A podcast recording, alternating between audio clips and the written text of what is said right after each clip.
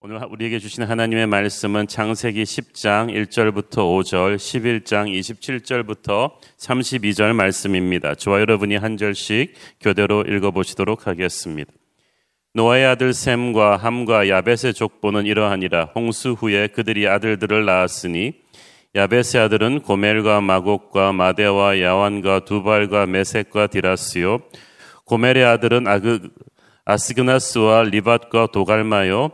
야완의 아들은 엘리사와 달시스와 기띔과 도다님이라 이들로부터 여러 나라 백성으로 나뉘어서 각기 언어와 종족과 나라대로 바닷가의 땅에 머물렀더라. 데라의 족보는 이러하니라. 데라는 아브라함과 나홀과 하란을 낳고 하란은 롯을 낳았으며 하란은 그 아비 데라보다 먼저 고향 갈대아인의 우르에서 죽었더라. 아브라함과 나홀이 장가들었으니 아브라함의 아내 이름은 사레며 나홀의 아내의 이름은 밀가니 하라의 딸이요 하라는 밀가의 아버지며 또 이스가의 아버지더라. 사레는 임신하지 못함으로 자식이 없었더라. 데라가 그 아들 아브람과 하란의 아들인 그의 손자 롯과 그의 며느리 아브람의 아내 사레를 데리고 갈대아인의 우르를 떠나 가나안 땅으로 가고자 하더니 하란에 이르러 거기 계류하였으며 데라는 나이가 205세가 되어 하란에서 죽었더라. 아멘. 오늘의 본문은 족보 이야기입니다. 하나님께서는 방주에서 나온 노아에게 생육하고 번성하라고 하셨고 이 말씀이 노아의 후손들을 통해서 어떻게 이루어지는지를 오늘의 말씀이 보여주고 있습니다.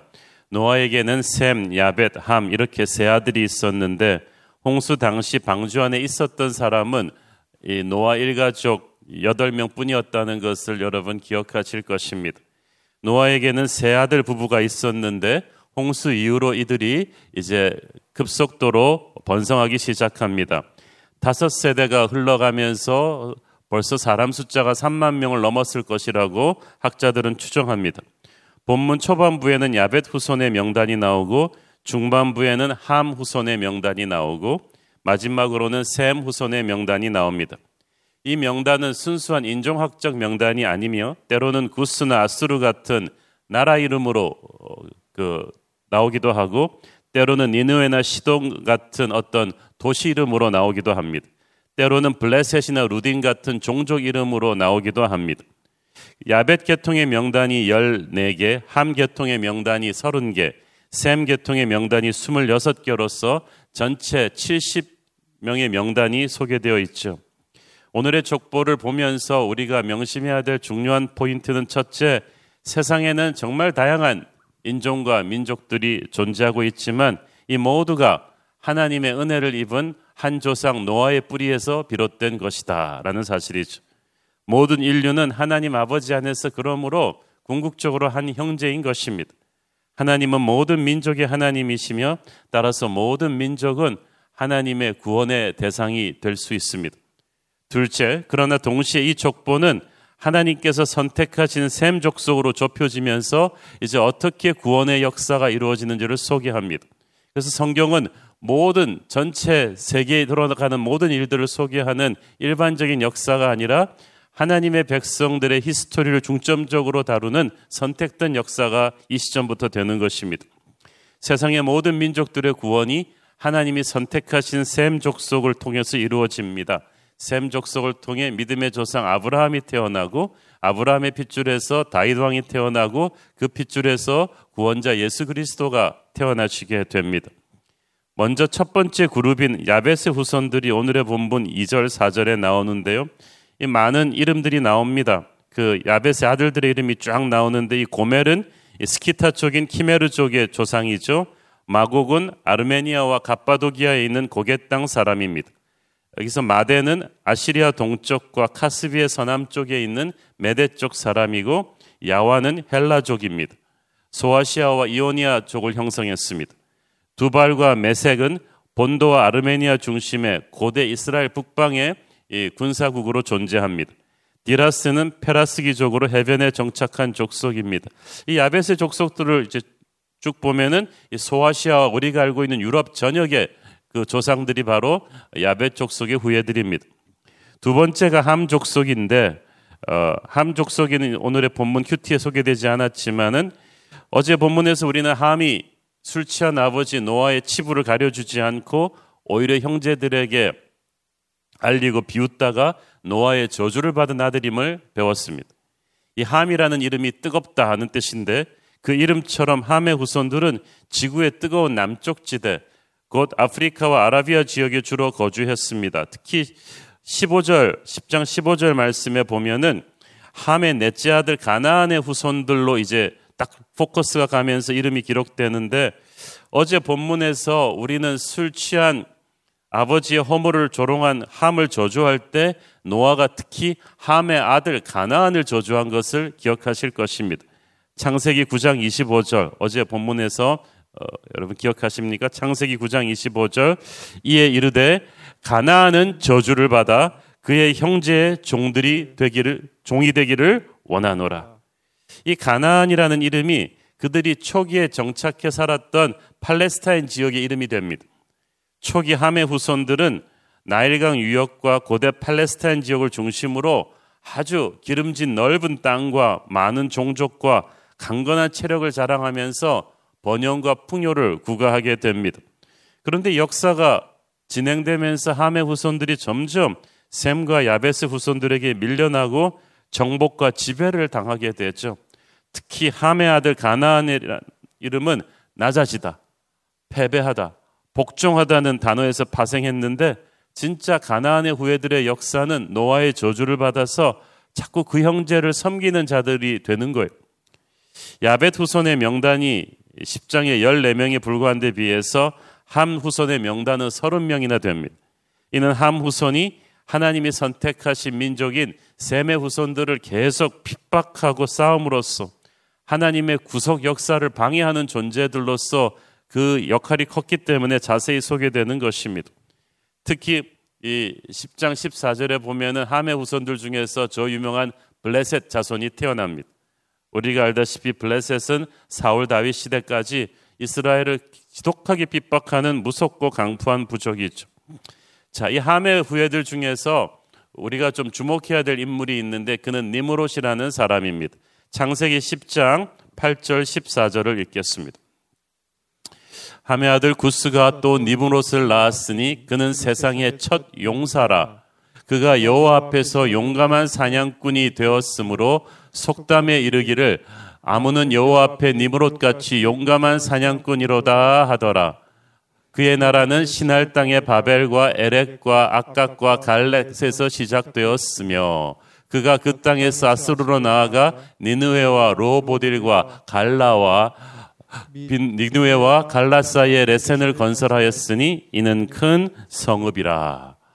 마스나임은 루딤과 아나민과 르하빈과 납두힘과 바드루심과 가슬루힘과 갑도림을 낳았더라. 가슬루힘에게서 블레셋이 나왔더라. 이 니무롯이 얼마나 엄청난 역사의 스타트인지 여러분 잘 아시겠죠?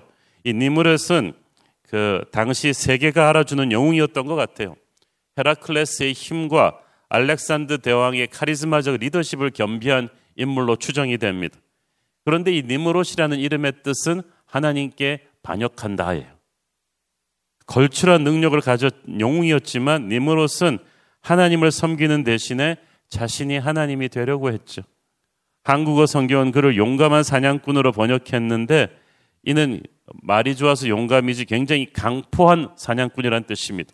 단순한 짐승 사냥꾼이 아닙니다. 사람들의 피를 마구 흘리는 아주 폭력적인 전사였음을 뜻하죠. 니무롯은 세계 최초로 등장한 폭력으로 땅을 정복한 어, 그런 무서운 지도자입니다. 즉 니무롯은 인류 역사상 최초의 세상적 폭군 독재자죠. 그는 하나님의 뜻을 거스리면서 자신의 사람들을 많이 불려서 거대한 정부 조직을 만들고 자신의 이름을 내는 제국을 세웠습니다. 그는 될 수 있는 대로 많은 사람을 거느리고 지배하며 크고 웅장한 도시를 만들고 넓은 땅을 정복해서 자기의 이름을 내려고 했습니다. 그 제국을 만들기 위해서 그는 사람들을 사냥하는 그래서 노예로 삼고 어, 그렇게 만들어버리는 노예로 이어지는 고대 국가 문명, 세속적이고 불건경 아주 경건하지 않은 약육광식의 법칙이 지배하는 그런 제국을 만들었습니다. 이 니무롯은 바벨론에서부터 시작해서 아수르에 이르는 신할 평지 전체를 정복했는데 역사학자 요세푸스에 따르면 그는 그곳에 사는 사람들을 선동해서 이제 내일 본문에서 다루게 될 바벨탑을 쌓게 한 장본인이라고 전합니다. 니무롯의 자손들 중에서 가나안 땅의 블레셋 문명도 나왔죠. 애굽의 그 찬란한 문명도 그 군사 문명 그런 어, 우상 문명도 그 니무롯에서부터 비롯됐을 것이다.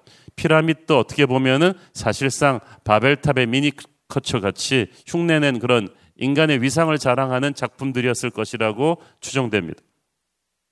세상의 영혼 우리로 하여금 니무롯이 되라고 하죠. 영웅이 되라고 하고 그런 영웅주의로 모여서 뭔가 그럴듯한 일을 하라고 합니다. 그 과정에서 힘없는 사람들을 희생시켜도 상관없다고 세상은 말합니다. 이런 잘못된 영웅주의 신드롬이 세상에 너무 가득합니다. 다들 영웅이 되려 하고 스타가 되려 하고 우리의 자녀들도 우리는 니무롯이 되라고 가르치잖아요. 그러나 하나님이 주신 힘을 사용해서 자기 자신을 높이려는 니무롯이 될 때 그 결과는 비참할 것입니다. 우리는 하나님 앞에서 니무롯이 아닌 예수 그리스도의 겸손을 본받아야 될 줄로 믿습니다. 어쨌든 함의 자손 속에서 이제 니무롯이 나왔어요. 자, 잠깐 지도를 보시면서 우리 노아 자손들의 그 정착한 지역을 좀 살펴보시겠습니다. 이 제가 이 세세 셈의 자손들이 정착한 지역은 이렇게 노란색으로 표시됐고요. 어, 야벳의 자손들이 정착한 지역은 이렇게 빨간색으로 표시를 했고 그 다음에 함 저주받은 함의 자손들이 정착한 지역은 이렇게 예, 블루색으로 표시를 했는데요. 그 지도를 보시면서 이제 설명을 드리면 하나님이 야벳을 창대케 하사하란 노아의 축복대로 야벳의 후손들은 가장 많은 땅을 장악하게 됩니다. 켈트족, 게르만족, 슬라브족, 그리스 로마인들, 스페인 사람들, 즉 우리가 알고 있는 유럽의 조상이 바로 야벳의 후손들이죠. 그리고 인도 크루드족들까지 야벳의 그 후손들이 됩니다. 오늘날 유럽인의 주종을 이루는 인도 유럽계 아리안족을 형성하는데 흑해와 카스피해 해안은 물론 스페인 해안 지역까지 번져나가고 나중에는 북미 대륙까지 번져나가는 아, 그리고 오스트레일리아, 호주까지 번져나가는 아주 그냥 영토상으로는 가장 창대한 어, 민족이 됩니다. 그리고 보시다시피 이 남아프리카와 이집트 지역 사람들은 거의 전부 다 이제 함의 후손들로 그 포진되어 있죠. 셈의 자손들은 시리아인, 페르시아인, 히브리인, 아랍인, 바벨로니아인들의 조상들이 되는데 이들은 티그리스 유브라데 강을 낀 이 중동 지역 전체에 이제 세트를 하게 됩니다. 룻과 아수르, 아람과 팔레스타인, 아르박삭, 엘람 지역 저기 전체가 그, 그 사실은 지금은 좀 그렇지만은 옛날에는 저 중동 지역이 고대 모든 문명의 그 메카였거든요. 그래서 이 셈의 자손들이 특히 정신 문명에 있어서 저런 지역을 이제 정착하게 되죠. 자, 10장의 마지막 단락인 21절 31절에 셈의 자손들이 소개가 되는데 이 중에서 21절이 25절이 중요합니다. 21절 읽겠습니다. 셈은 에벨 온 자손의 조상이요 야벳의 형이라 그에게도 자녀가 출생하였으니 왜 이 말씀이 중요하냐면은 셈의 아들 그셈그 그 에벨의 두 아들 벨렉과 욕단 중에서 벨렉이 아브라함의 조상입니다. 그리고 그 아브라함의 후손들 중에서 다윗 왕과 예수 그리스도가 태어나시는 구속사에 굉장히 중요한 가문이 되기 때문이죠.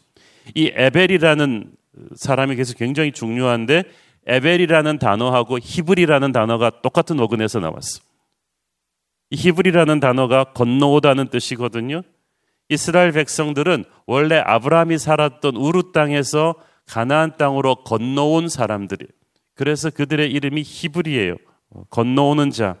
그래서 이름 자체가 굉장히 히브리인들은 한 곳에 정착해서 사는 사람들이라기보다는 하나님의 뜻에 따라서 건너오는 약속의 땅으로 끊임없이 나간다는 의미가 있어요.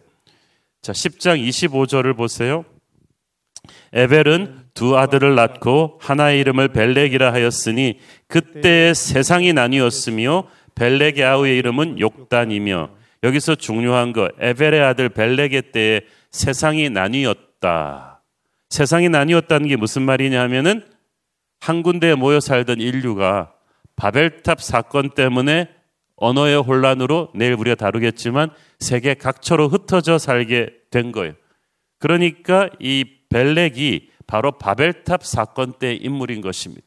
세상이 나누었다는 것이 그 말입니다. 한 군데에 모여 살면서 한 언어를 쓰던 인류가 이제 언어가 혼잡해지면서 전 세상으로 가서 각자 영토를 구축하고 언어와 문화가 달라진 사람들끼리 벽을 쌓고 살게 되었다는 거예요.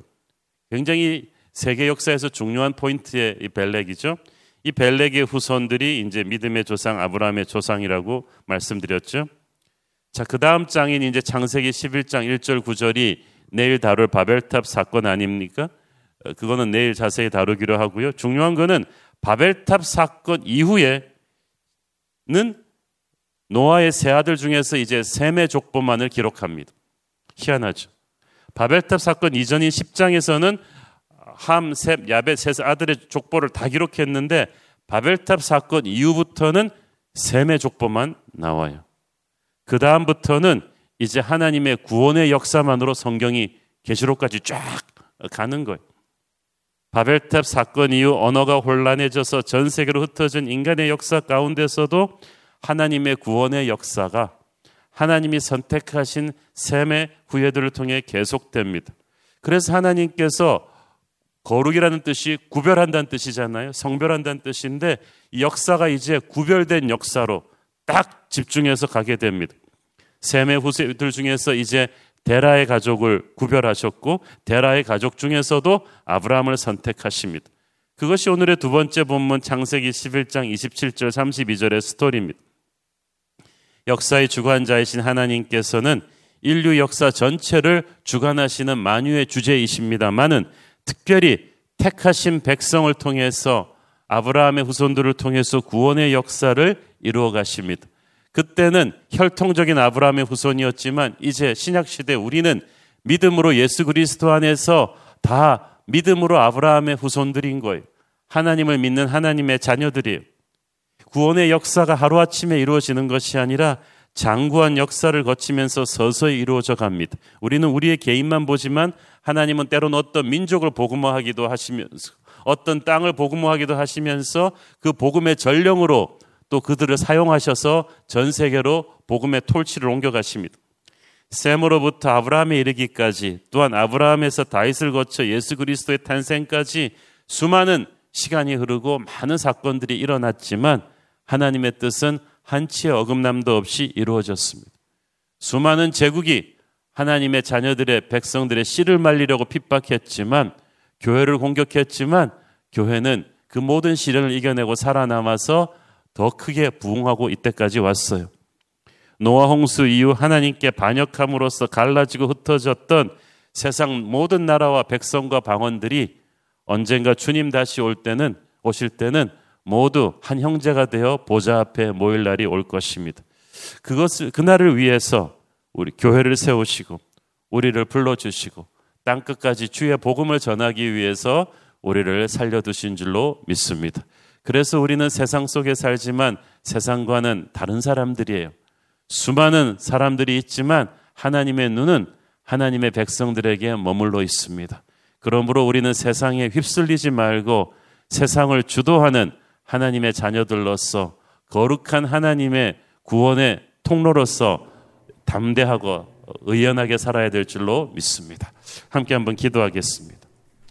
사랑하는 아버지, 온 세상 인류의 역사를 주관하시는 만유의 주제이시면서 하나님의 자녀들의 일거수일투족을 바라보면서 우리가 정말 복음의 전령되기를 원하시는 주님의 마음을 느낍니다. 하나님, 우리가 믿음의 조상 아브라함의 후예드림을 믿습니다. 세상 속에 있지만 다 같은 사람이 아님을 믿습니다. 우리에게는 예수 그리스도의 은혜가 흐르고 있습니다. 주님, 복음을 담대히 전할 수 있는 그런 주님의 전령들로 주님 우리를 사용하여 주시옵소서. 예수님 이름으로 기도했습니다.